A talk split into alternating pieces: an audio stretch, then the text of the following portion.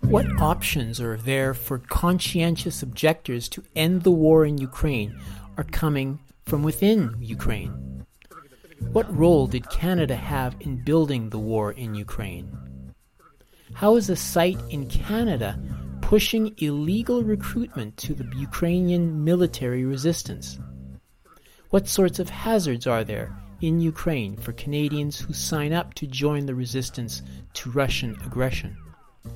This week on the Global Research News Hour, as the Russian invasion into Ukraine enters its third month, we focus on the war from a Canadian angle.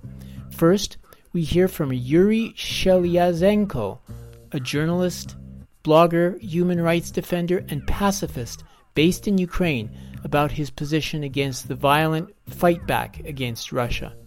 Then we hear from Glenn Michalchuk, chair of Peace Alliance Winnipeg, about the different degrees of intervention that take place take people away from peace in the country.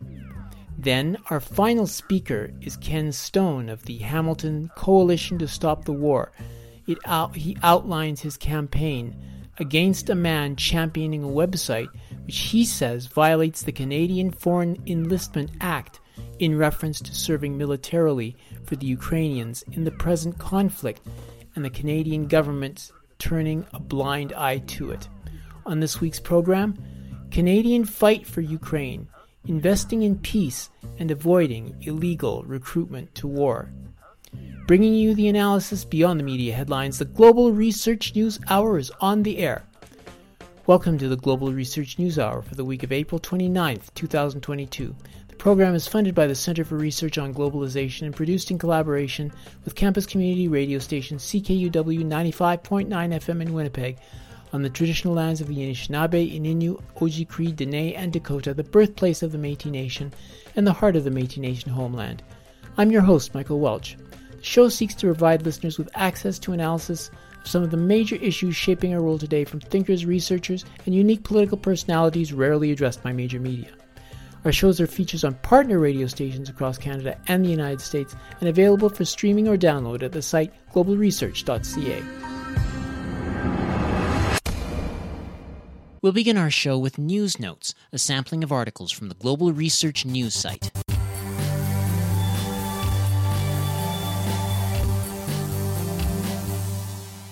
Listeners should know that some of the articles may run against common messaging about sensitive subjects and are not all endorsed by this radio station. Buying a home has been part of the American dream since the founding of this country. It's been a significant part of financial success, security, and freedom. George Washington declared that, quote, private property and freedom are inseparable, unquote. Now, lower to middle class Americans are being intentionally positioned to become permanent renters, which means they cannot build equity. This is wealth redistribution from the low and middle class to the upper, and it's in line with plans for societal reorganization described under banners such as the Great Reset, Build Back Better, Agenda 21, and the 2030 Agenda for Sustainable Development. That comes from the headline who Will Eventually Own Everything, Including You? by Dr. Joseph Mercola, posted April 27th, originally published on the Mercola website. A French journalist who returned from Ukraine after arriving with volunteer fighters told broadcaster CNews that Americans are directly in charge of the war on the ground. The assertion was made by Le Figaro, Senior international correspondent George Malbrunot. Malbrunot said he had accompanied French volunteer fighters, two of whom had previously fought against ISIS. Quote, I had the surprise, and so did they, to discover that to be able to enter the Ukrainian army, well, it's the Americans who are in charge, unquote, said Malbrunot. That comes from the article Americans are in charge of the war, says French journalist who returned from Ukraine. By Paul Joseph Watson, posted April 28th, originally published on Summit News. Why would the Pentagon want a unified system of biological laboratories. I can think of one reason, although I'm sure there are many more. Let's say powerful elites wanted to change our democratic system to a more authoritarian model, the Great Reset, by creating a global crisis that could be used as a pretext for terminating personal freedom, enforcing mandatory vaccination, and imposing martial law. If they had a network of biological labs at their disposal, they could easily release the same identical pathogen in locations around the world, creating the perception of a rapidly spreading virus. In other words, a widespread network of biolabs could be used to simulate a global pandemic. That comes from the article Uncle Sam's Bioweapons Extravaganza by Mike Whitney, posted April 27th, originally published on the Unz Review. The long drawn out process of flushing out and destroying the Ukrainian forces in Donbass has created the opportunity for mounting provocations of Russia, supported by Western populations under the influence of war propaganda. These provocations can easily result in a widening of the conflict, resulting in more forceful actions against Russia until the situation explodes. To prevent a drawn out process rife with opportunities to pile provocation on provocation is the reason I have thought that Russia needed to act decisively and quickly bring the conflict to an end. It is this failure that is the real threat in the Ukraine conflict. By trying to save a few Ukrainian lives, Russia might be endangering the lives of hundreds of millions. That comes from the article The Real Threat in the Ukraine Conflict crossing the red line towards nuclear war, the Russians have never read Machiavelli. By Dr. Paul Craig Roberts, posted April 27th, originally published on his blog site, PCR Institute for Political Economy. As the so called refugees, Ukraine, pour across the border into Poland, President Zelensky maintains a relentless promotion of the fear which is the hallmark of the Azov Brigade's Nazi tactics. It is predominantly this that is causing the mass exodus of Ukraine citizens and not the Russian army.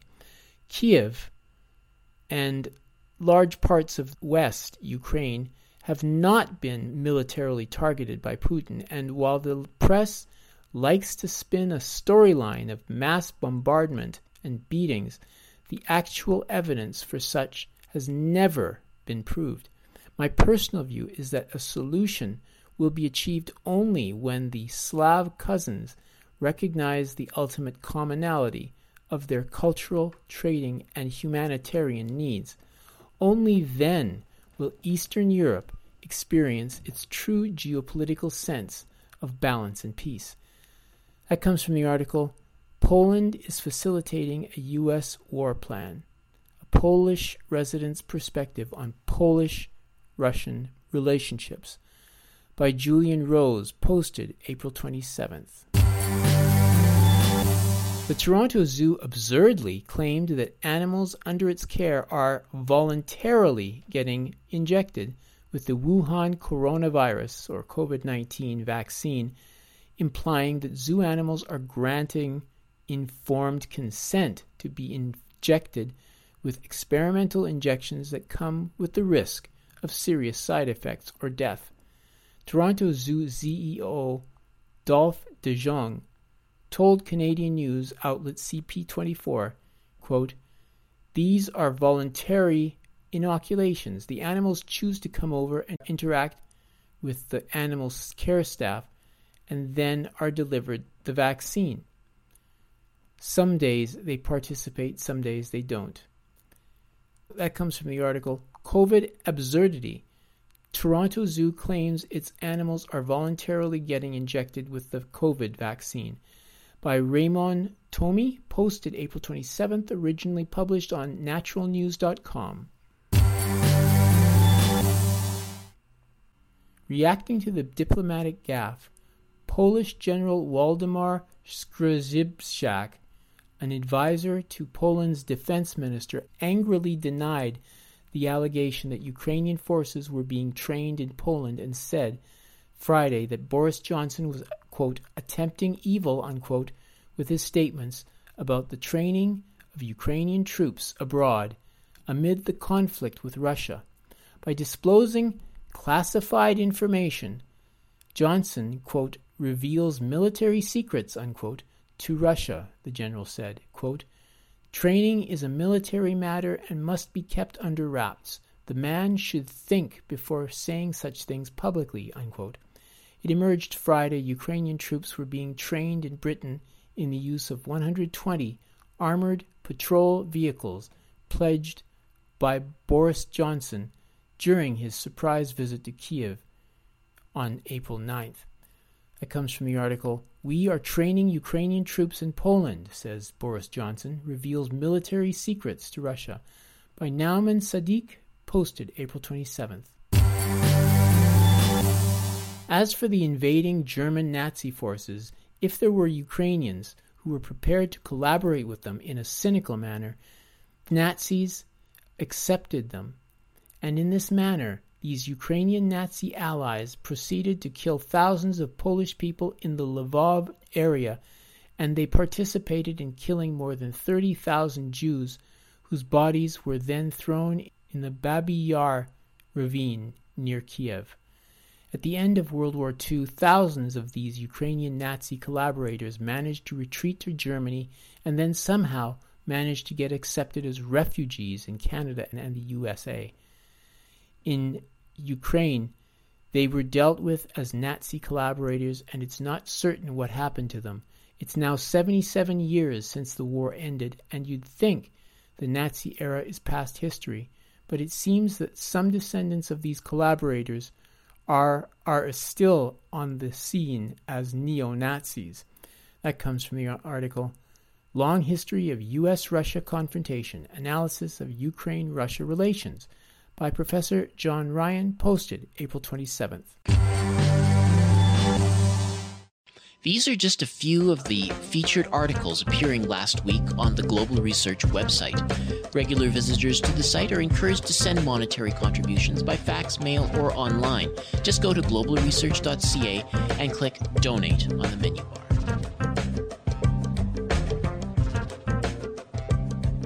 The war in Ukraine has stretched into its 64th day.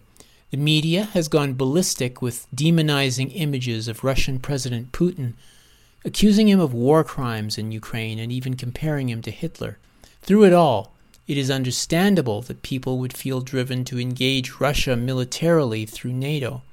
Hence, in Canada, we saw support for increasing military spending and supporting sending lethal aid to the Ukrainian resistance.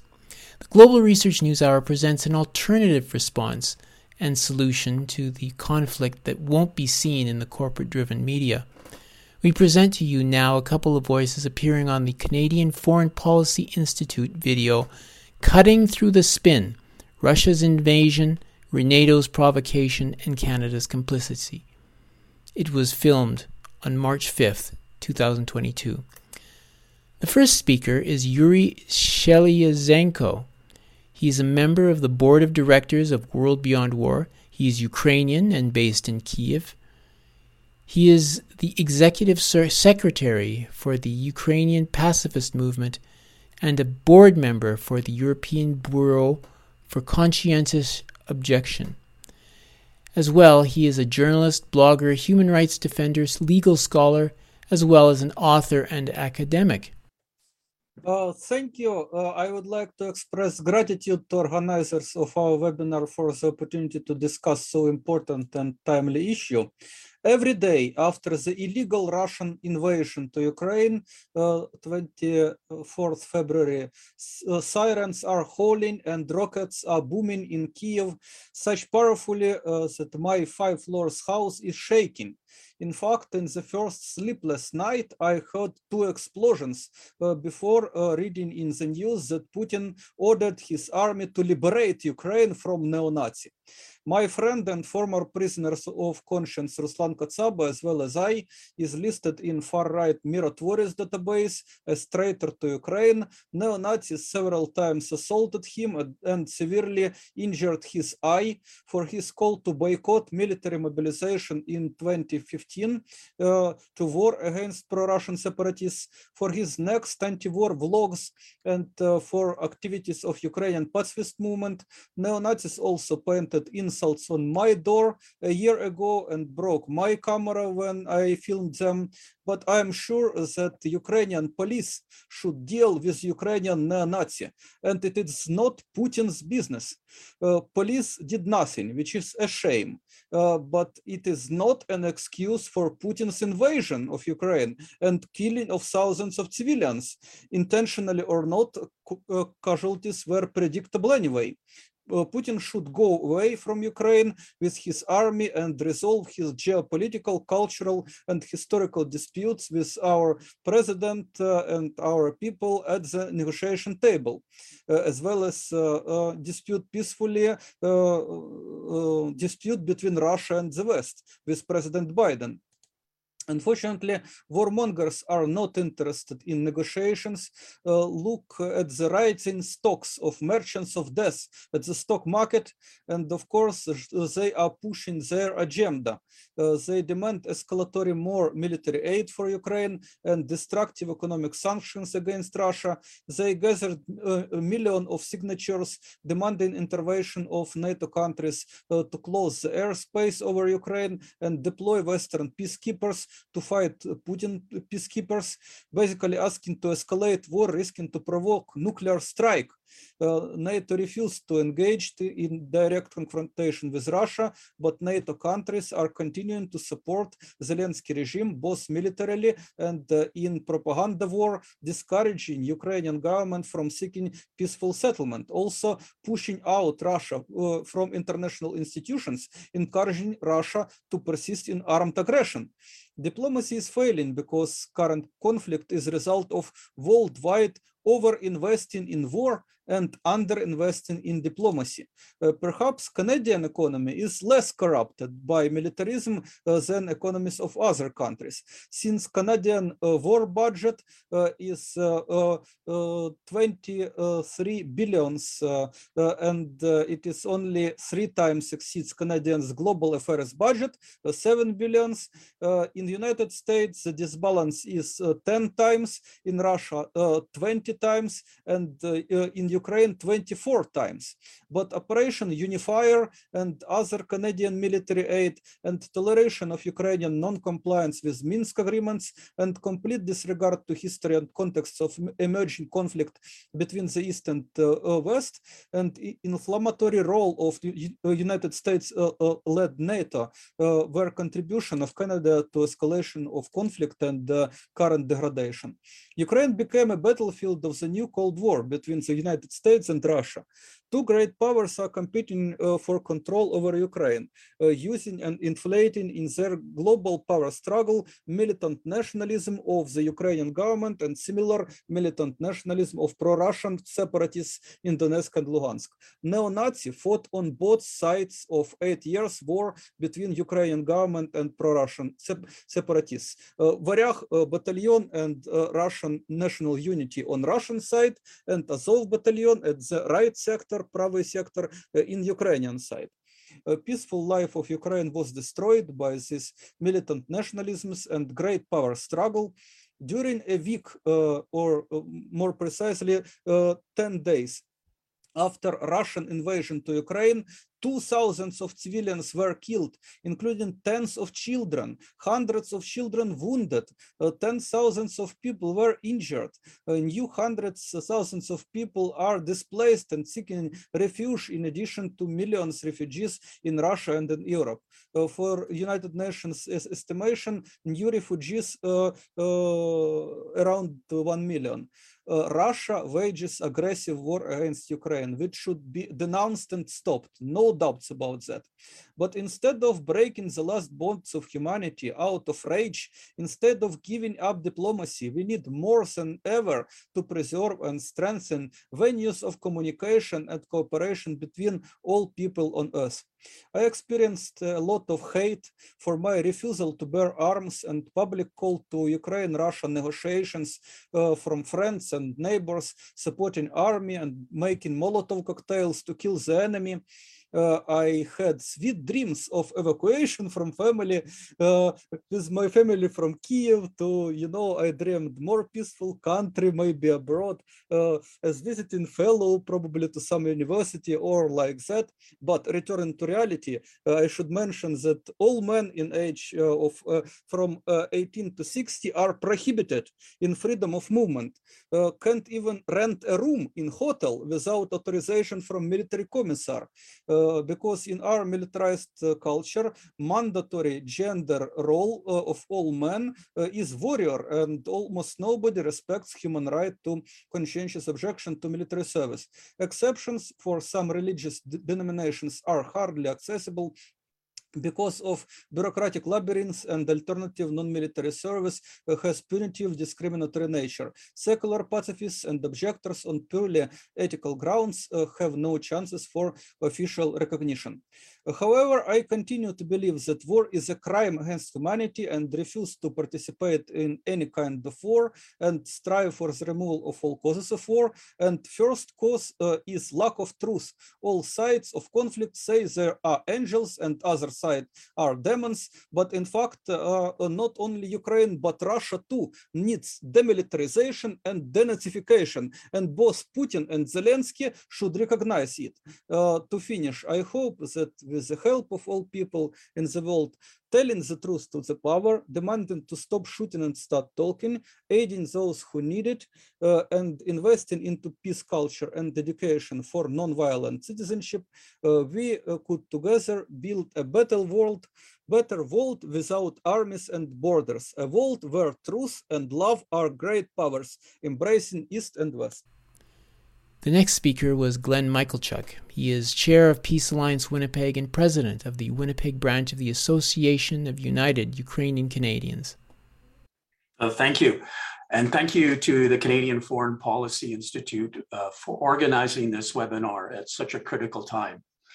I say this is a critical time because efforts to stop the war and secure a space for diplomacy and peace negotiations is vital if we are to prevent this war from growing in scope to involve NATO.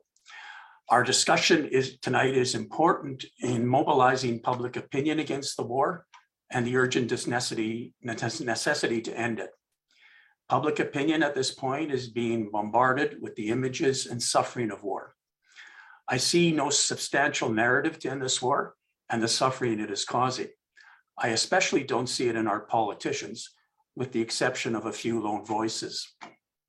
In terms of the war now raging in Ukraine and how wide this war may grow, Canada bears significant responsibility, as do all the countries of the NATO alliance. Until the war broke out, the people of Ukraine were treated as pawns in the overarching and long-standing confrontation of NATO with Russia as NATO expanded eastward. This is in addition to the eight years of civil war endured in East Ukraine, following the violence of 2014 in what some call, including the Deputy Prime Minister of Canada, the Revolution of Dignity. That civil war resulted in an estimated 13,000 dead, 30,000 wounded, and 1 million people displaced from the conflict zone into Ukraine and Russia. Before this war, the victims of the civil war for, were forgotten, and this continued as tensions rose in January and February of this year the OSCE began to report a record number of ceasefire violations in the Donetsk and Luhansk regions. I don't recall any statement of Canadian Foreign Affairs or any debate in Parliament for a ceasefire in those regions. During the eight years of civil war, Canada's response was not to find solutions, but to better arm and train the Ukrainian military as part of its alliance with requirements for admission to NATO.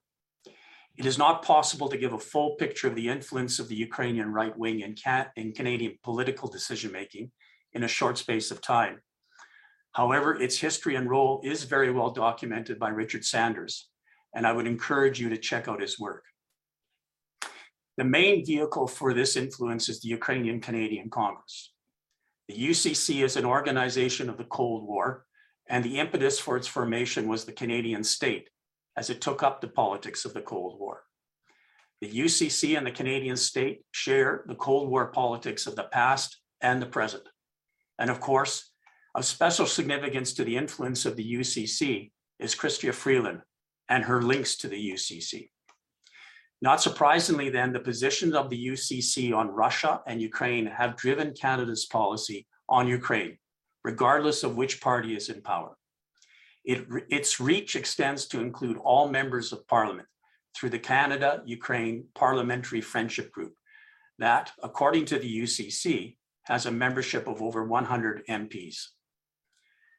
A UCC 2019 policy paper titled Strengthening Canadian Ukrainian Defense and Security Relations notes, and I quote, Ukraine is the front line of our defense against Kremlin aggression, end quote, and calls for removal of Russia from the SWIFT payment system and Ukraine's admission into NATO. The removal of Russia from SWIFT has now happened. The possibility of Ukraine's admission into NATO remains a central issue in the war. In the period of January and February, as tensions rose between Ukraine and Russia, Canada was a protagonist for measures to escalate tensions. At the end of January, a take note debate was held in Parliament. Preceding it, the UCC presented its briefing package to MPs. If one reads the answer of the debate, what is striking is the similar language used by MPs to frame the situation as the need to confront Russia and the need to escalate measures against Russia through sanctions, providing more military aid to Ukraine, and recommitting to Canada's training mission in Ukraine. So the relationship is pervasive, and it has conditioned Canadian policy to the extent that Canada cannot represent any other position than that of confrontation. In a webinar hosted jointly by the UCC and Liberal MPs representing the Prairie provinces, both ministers Joly and Freeland appeared along, alongside leading functionaries of the UCC. The webinar was called Canada's Role in Protecting Ukraine. It was in late January and at a time when diplomacy still had the possibility of averting war. As Minister Joly had just returned from a diplomatic mission to Europe, one in which she did not meet her Russian counterpart, you would have expected that she could have spoken about diplomatic initiatives. However, she made only passing reference to the Minsk agreements. In the webinar, both Joly and Freeland emphasized the need for hard power and confronting Russia. Chrystia Freeland spoke about Ukraine as the battleground between democracy and authoritarianism. Freedom was to, Freeland was to emphasize this and her pride in Canada's supply of lethal aid to Ukraine at the UCC rally in Toronto last Sunday. Uh, in conclusion, I believe there's an opportunity to avert this war. There was an opportunity to avert this war. It required diplomacy and lessening of tensions. Canada and others undercut the diplomacy by escalating tensions and giving no space for dialogue. In hindsight, it is if there was a timetable to bring things to a boiling point. I look forward to the anti war rallies planned for Sunday. We must change the course of what is happening. We must stop this war and the devastation it is bringing. We must avert the danger it poses of engulfing all humanity. Thank you. You just heard Yuri Sheliazhenko and Glenn Michalchuk, two of the panelists, on a talk hosted by the Canadian Foreign Policy Institute entitled Cutting Through the Spin Russia's Invasion, NATO's Provocation, and Canada's Complicity. You can find it on YouTube, hosted by Canadian Foreign Policy Institute. You're listening to the Global Research News Hour, broadcasting from CKUW 95.9 FM in Winnipeg and from partnering radio stations across Canada and the United States. This is Michael Welch for the Global Research News Hour. In late February, uh, in response to the Russian invasion of Ukraine, a Hamilton man by the name of Chris Eklund opened up a website, fightforukraine.ca, which instructs people on how to come to the aid of the country under assault. It includes fighting against the Russians. According to a CBC report, he says he wants to inform Canadians about the true realities of war. However, anti war demonstrators in Hamilton says the website is an illegal recruitment device as it provides a link to a website which allows people to directly enlist in a voluntary force of, of, of foreign fighters, thereby violating the Canadian Foreign Enlistment Act, banning Canadians from enlisting in a foreign country. Worse than that, the group says the Canadian federal government, who are supporting the Ukrainian government, with arms and diplomatic support, has so far not taken any action against Eklund, not even asking him to take it down. We're going to discuss this matter further with our guest. Ken Stone is one of those anti war activists. He's the treasurer of the Hamilton Coalition to Stop the War. He's also a former steering committee member of the Canadian Peace Alliance and an executive member of the Syria Solidarity Movement.org and a frequent guest of this program. Nice to have you here again, Glenn Ken. It's my pleasure, Michael. Just wanted to correct one thing. The uh, Syria Solidarity Movement International has changed its name to the Syria Support Movement International just last week. So that's just for future reference. Okay, for sure. Now, uh, people who want to go fight for what they think is a good cause, I mean, Canada can't participate for various reasons, but maybe some Canadians have a committed heart and want to go. What is the reason this legislation exists in the first place?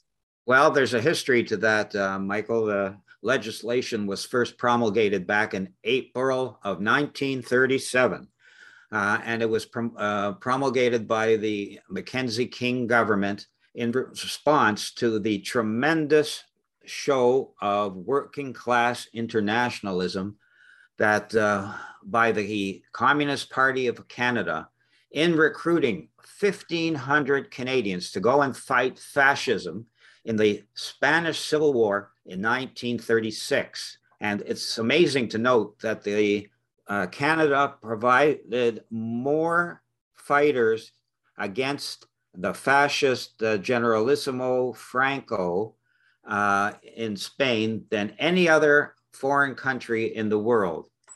And uh, Mackenzie King didn't like this very much. He didn't like he, uh, he didn't like workers. He didn't like uh, working class internationalism, and so he promulgated this law to try and hamstring the recruiting efforts of the Communist Party of Canada for the uh, uh, for the fight against fascism. And as your as your listeners probably know, uh, the Spanish Civil War was the precursor to World War II.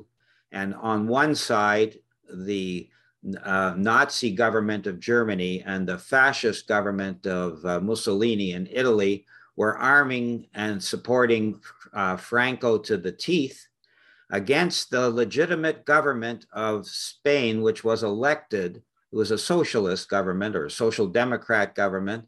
And uh, Franco decided he was going to overthrow it. Uh, and uh, the, uh, the, uh, the parties, the communist parties of the world, raised support and arms and um, and fighters uh, because they were in the uh, global movement to defeat fascism. Unfortunately, it didn't win in Spain, and uh, then we needed six years of a second world war in order to defeat fascism around the world.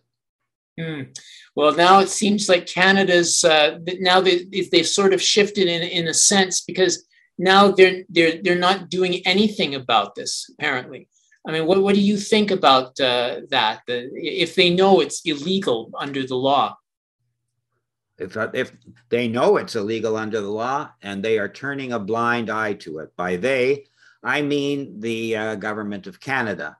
Uh, they're turning a blind eye to it because in the hysteria of war that's been uh, that that's been created uh, in support of Ukraine in this country and in all the Western uh, world, actually, um, they they feel that nobody is going to notice that uh, the Canadian government is allowing Chris Eklund, a Hamilton multimillionaire businessman, uh, to uh, openly recruit for the uh, Zelensky government's uh, international uh, legion for the defense of Ukraine.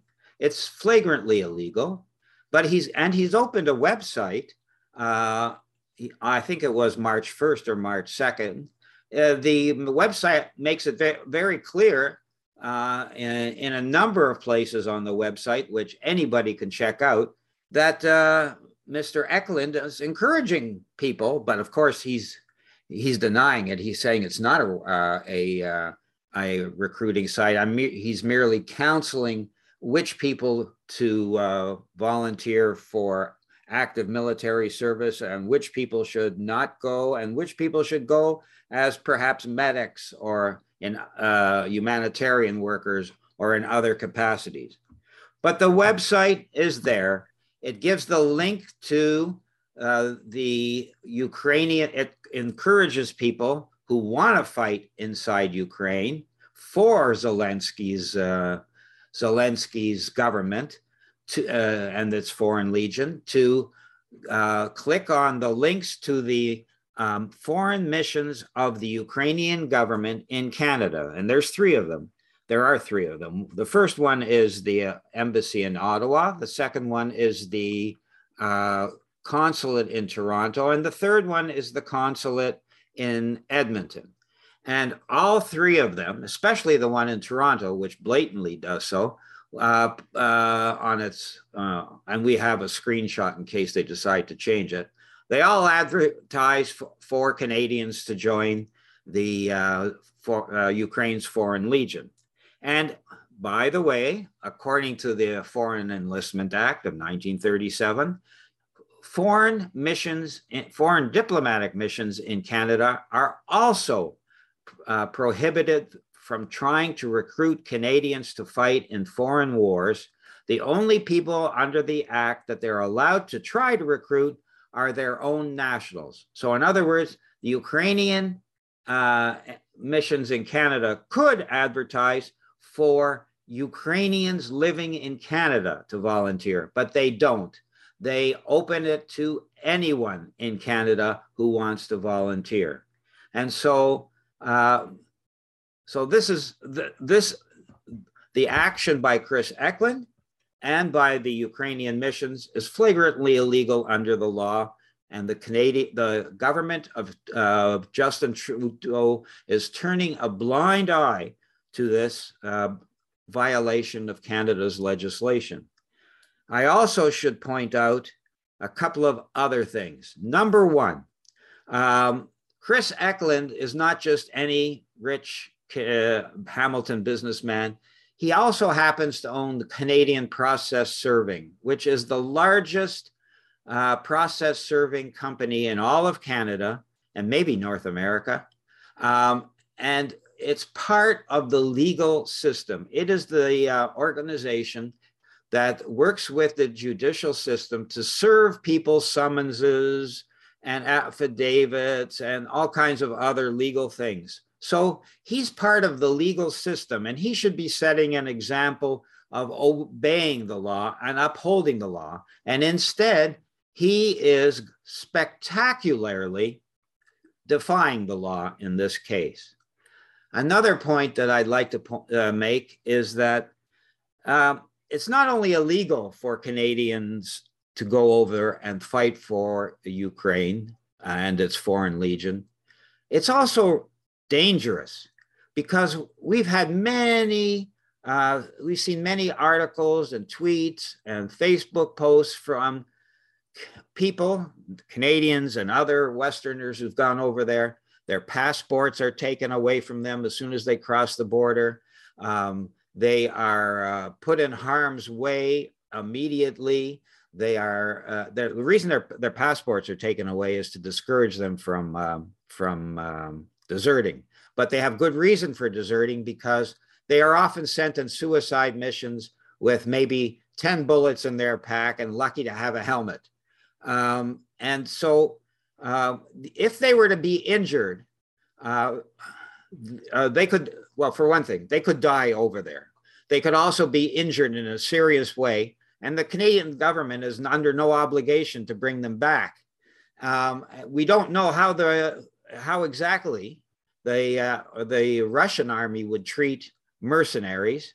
Uh, I think they've indicated that they would have very little patience with mercenaries and might not extend to them the uh, the legality of being a prisoner of war. So it's a really really dangerous enterprise to go over there, and I think it's um, I think it's irresponsible for Mr. Eklund to be openly advertising to send Canadians in harm's way on such a suicidal mission.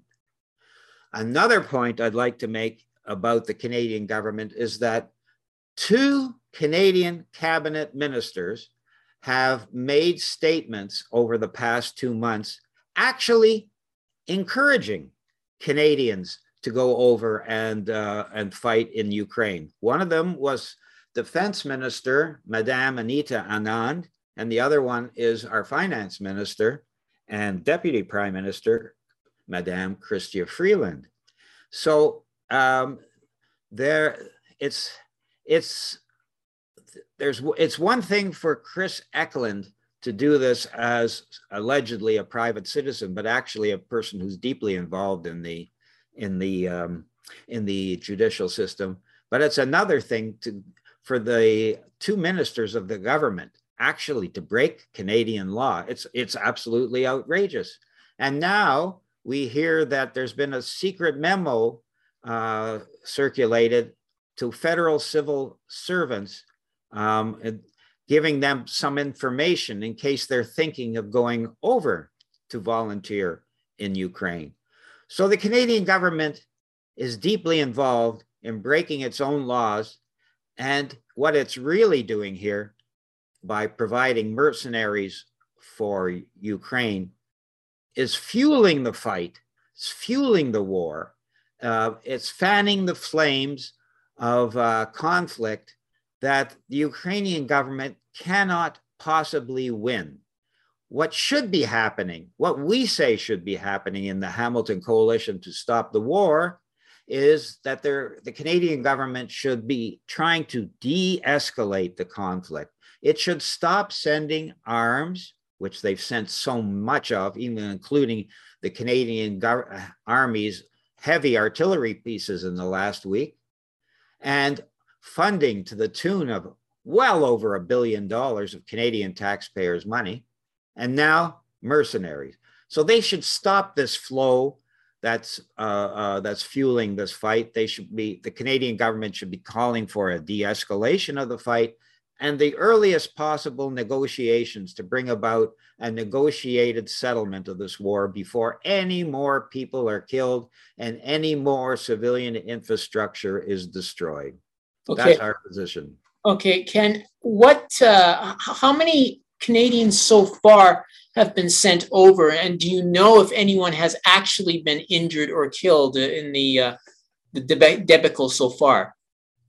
Okay, good question. According to the CBC's current, the current, back on I think it was March 25th. Yeah, um, there was a there was a statement made that there are at that time, that's a month ago, there were at that time 550 Canadians fighting in the uh, Zelensky forces in the Ukrainian army, enough to form their own battalion. And uh, since then, there may have been more that have gone over there. I would expect that there are more over there. Um, there, what we have heard that some have been injured. Um, the uh, there was a um, an attack on the the training camp in near uh, Lvov in uh, in western Ukraine uh, early in the war by a uh, by a Russian hypersonic missile, which uh, there's two uh, there's two accounts. In one account, 35 of the foreign fighters were killed, and 100 and some 35 more or 45 more were injured. And then there's uh, the Russian account, which says that 185 fighters were killed and many more, hundreds more, were injured.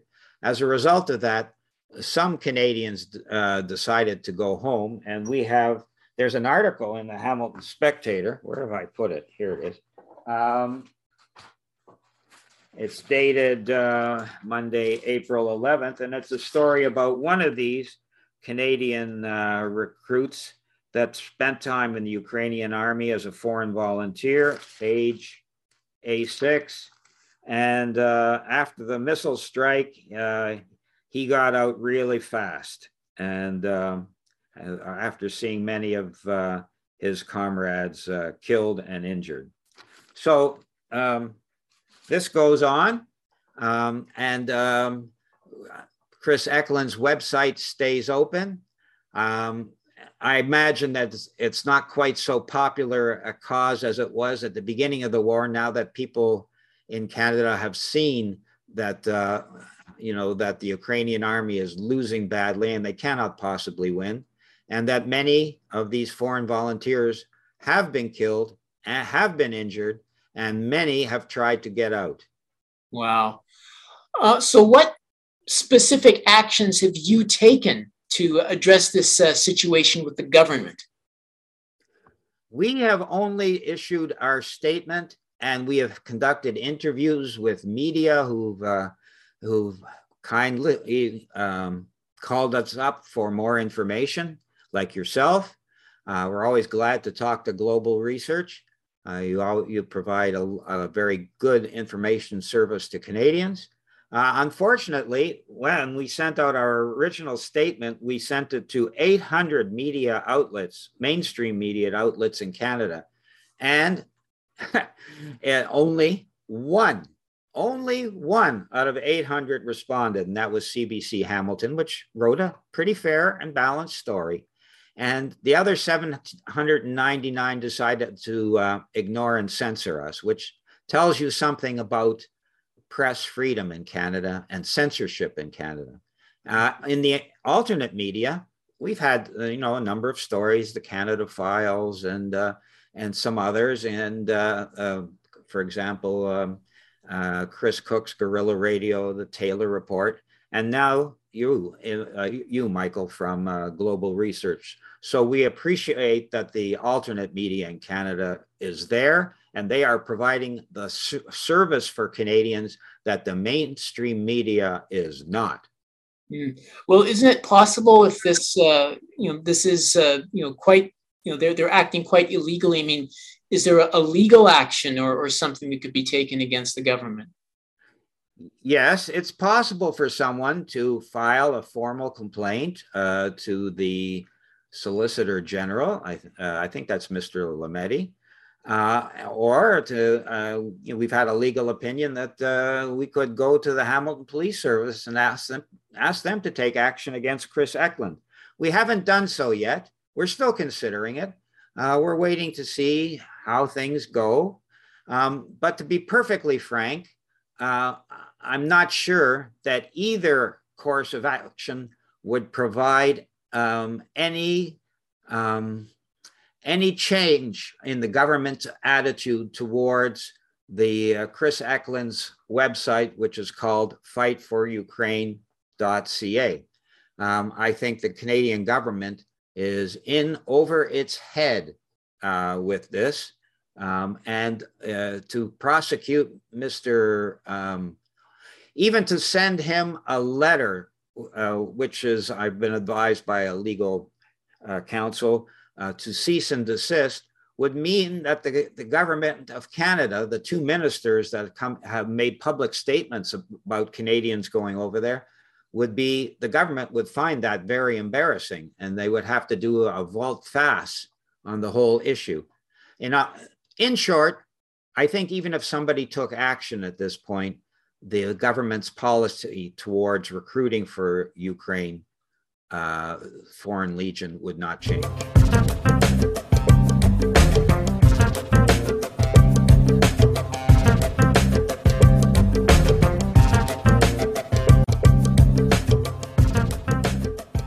If you just joined us, we're talking with uh, Ken Stone. He is a uh, member of the, uh, the, the Treasury the treasurer of the Hamilton Coalition to Stop the War.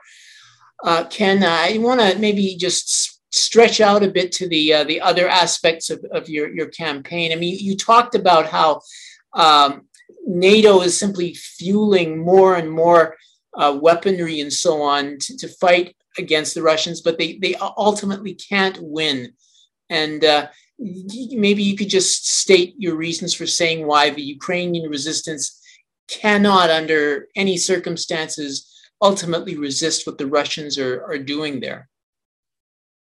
Um, in the coalition, we look at uh, the war uh, in Ukraine as a proxy war being waged by the US and NATO against the Russian Federation. Of course, in Canada here, uh, the mainstream media and the Trudeau government blame everything on the Russians. Russia is bad, according to them. Nothing Russia does is good, and so they sanction every every tree and every lamppost in Russia. But in in our view, um, what this war started uh, actually uh, around 1991 when US Secretary of State James Baker ma- made a promise to the last Soviet president, Mikhail Gorbachev, that NATO would not expand even one inch eastward of a reunited Germany.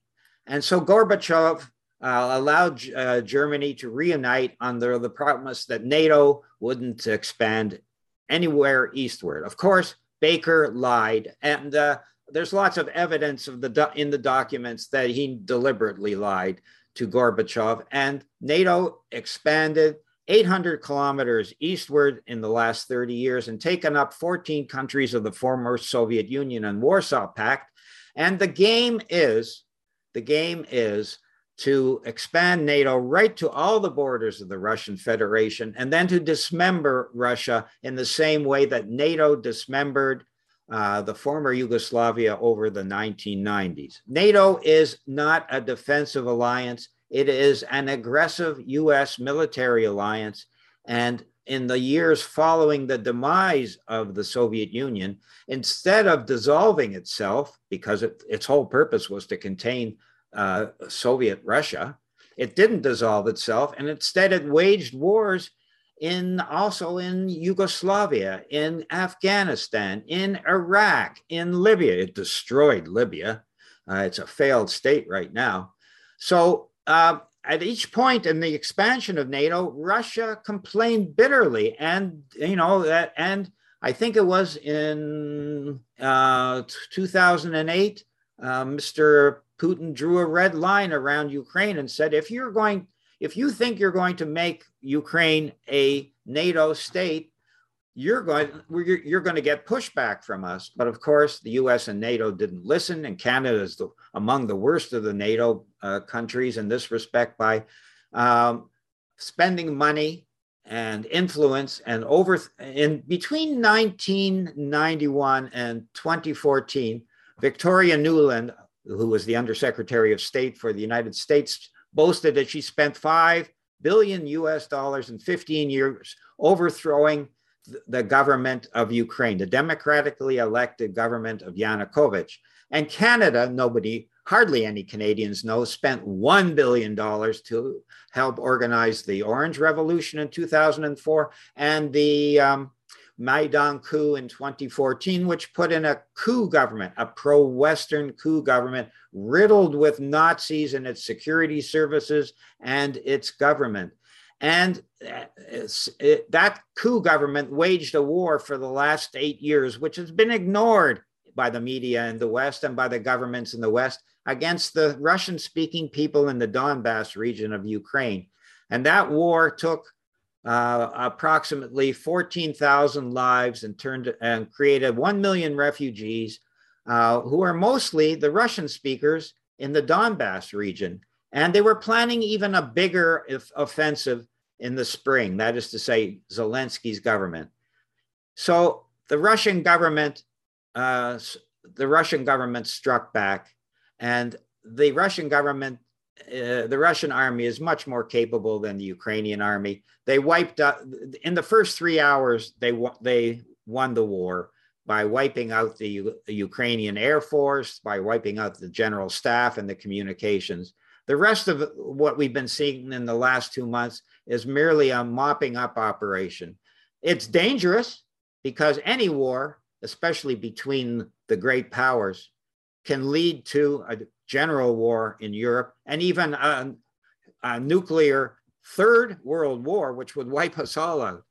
But in my view, the Ukrainian government, despite all the arms and all the talk from the West and all the money being funded in there, which a lot of which goes to Mr. Zelensky's private account, which now apparently exceeds $850 million. Um, all that is not going to help the Ukrainian army win. They are being ground up right now in eastern Ukraine, and the, the end is in sight. It would be much smarter for Mr. Zelensky to cut a deal before more people are killed and more, uh, more infrastructure is lost. That's my view. Okay. Well, on that note, I, I want to thank you, Ken, for coming on the show and uh, explaining all the situation to our listeners. It's my pleasure, Michael. Anytime. Okay, we've been speaking with Ken Stone. He's the treasurer of the Hamilton Coalition to Stop the War. And he, of course, joined us from Hamilton. So, as we have been hearing over the course of several weeks, there's a high degree of misinformation and disinformation coming not just from Russian sources, but from NATO country bases as well. And in order to keep this information flowing, certain inconvenient truths have to be shut down, and truth tellers as well. Recently, two of Global Research NewsHour's sources, Scott Ritter and Pepe Escobar, were shut off of Twitter.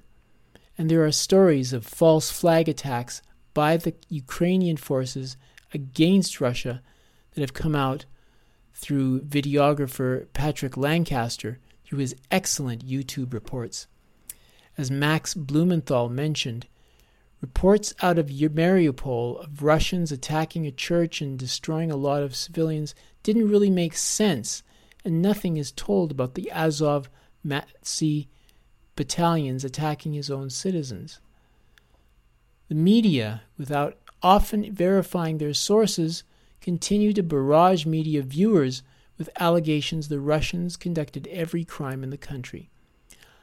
I will say once again Global Research NewsHour does not support the Russian invasion of Ukraine and supports peace, but it is necessary to widen the picture to see some of the history behind the conflict, seeing the U.S. RAND report into overextending and unbalancing Russia, and witnessing Ukrainian forces preparing to invade the Donbass region. So we come to rational conclusions about the motives of Putin as linked to something other than being the second coming of Adolf Hitler. That's it for this week. Thanks again for the clips from the Canadian Foreign Policy Institute. Next week, we will attempt to comprehend the situation in Pakistan and beyond with the uh, group with the coup launched earlier this month against Imran Khan. I hope you will be there. You're listening to the Global Research News Hour, a program funded by the Center for Research on Globalization and produced in collaboration with campus community radio station CKUW 95.9 FM in Winnipeg on the traditional lands of the Anishinaabe, Ininu, Oji-Cree, Dene, and Dakota, the birthplace of the Métis Nation and the heart of the Métis Nation homeland. The show is aired on other radio stations across Canada and the United States and available for streaming or download at the site globalresearch.ca. To leave feedback on this program, please email globalresearchnewshour at gmail.com. I've been the show's host and producer, Michael Welch. Thank you once again for joining us.